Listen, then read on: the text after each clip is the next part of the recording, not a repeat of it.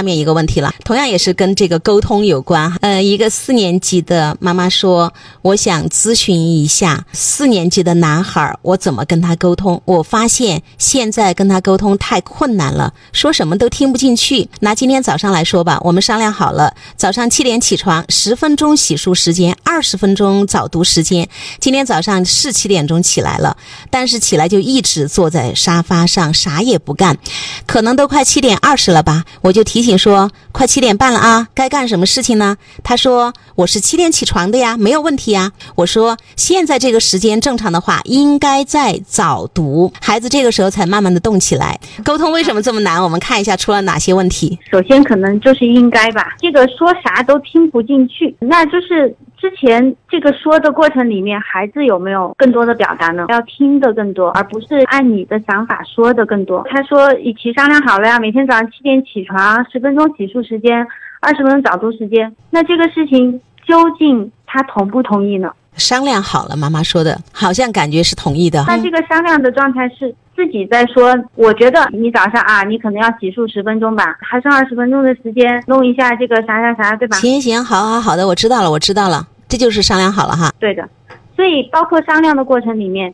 有没有去倾听过孩子呢？他究竟愿不愿意早上起来做早读？他愿意几点钟起来？他愿意做些什么？所以我们经常说跟孩子做约定啊，什么我们立规矩啊，有时候真的要想一想，只是我们认为应该的，我们单方面的意志的一个体现。那是不是因为这不是孩子认可的或者是同意的这样的一些个规则，所以孩子起来懒懒的，啥也不干，没有动力是吗？我们能这样理解吗？对，有这个可能性。那还有没有可能性就是？他今天早上，他本来比如说之前做的也挺好的，就是今天早上七点钟也起来了，但是起来就一直坐在沙发上啥也不干。那这个时候，当他起来啥也不干的时候，最开始其实需要做的不是提醒他快七点半了该干什么事儿啊，或者是怎么样，而是要问：哎，儿子你咋了？今天怎么哎看起来像是没睡醒？你不舒服吗？先连接感情。先能够达到关系的和谐，对吧？先能够去关心孩子，先要做这样的事情，然后再给到建议或者再给到意见。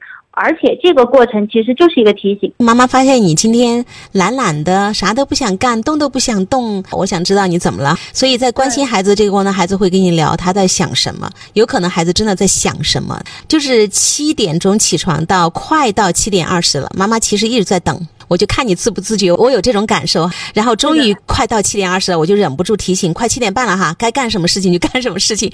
所以你看，其实是有情绪的这句话，对不对？那在这个过程当中，我们经常说，如果你真的觉得你需要提醒，七点钟起床了啊，宝贝儿，今天起来的这么早，好准时，是不是十分钟的洗漱开始了？你可以去提醒啊。孩子这个时候，你看他回应妈妈的是：我七点起床啊，我没有问题啊，我准时起来了的。但是妈妈说。这个时间正常的话，其实你应该在早读，但是你没做到哦。就是妈妈其实是很不满意，在责备，在评价。我们经常说有一件事情很好玩，叫做我们把孩子的事情还给孩子，对不对？对，就是当我们把事情还给孩子的时候，我们需要抱着一个什么样的状态呢？我经常说，相信他，祝福他，等待他。但是很好玩的事情是，很多父母真正在做这件事情的过程里，当把这个权利交到这个孩子手里的时候，他用的是那种。我坐在这等，看你会怎么样？你看，你看，如我所料，你不行吧？所以这个时候，我经常说，亲爱的爸爸妈妈们，你们发的这个念想真的是正向的吗？就是带着这种幸灾乐祸的嘲笑。对，所以其实真实的情况。真的在信任吗？我觉得最大的问题就是，其实你没有真正去相信他的时候，那么孩子也如你所愿，他就是不能够把自己管理好。我们真的如果信任他的话，就会有一种孩子起来了，我们就会用很真心的高兴呀，你真的把你的时间管理得很好，妈妈相信你可以继续把你的事情，你早上的安排的时间的作息都能够管理得很好。在这个状态里面，其实。很多家长说，那不是也是个提醒吗？对呀，那我们就用这种信任的方式去提醒他，可不可以呢？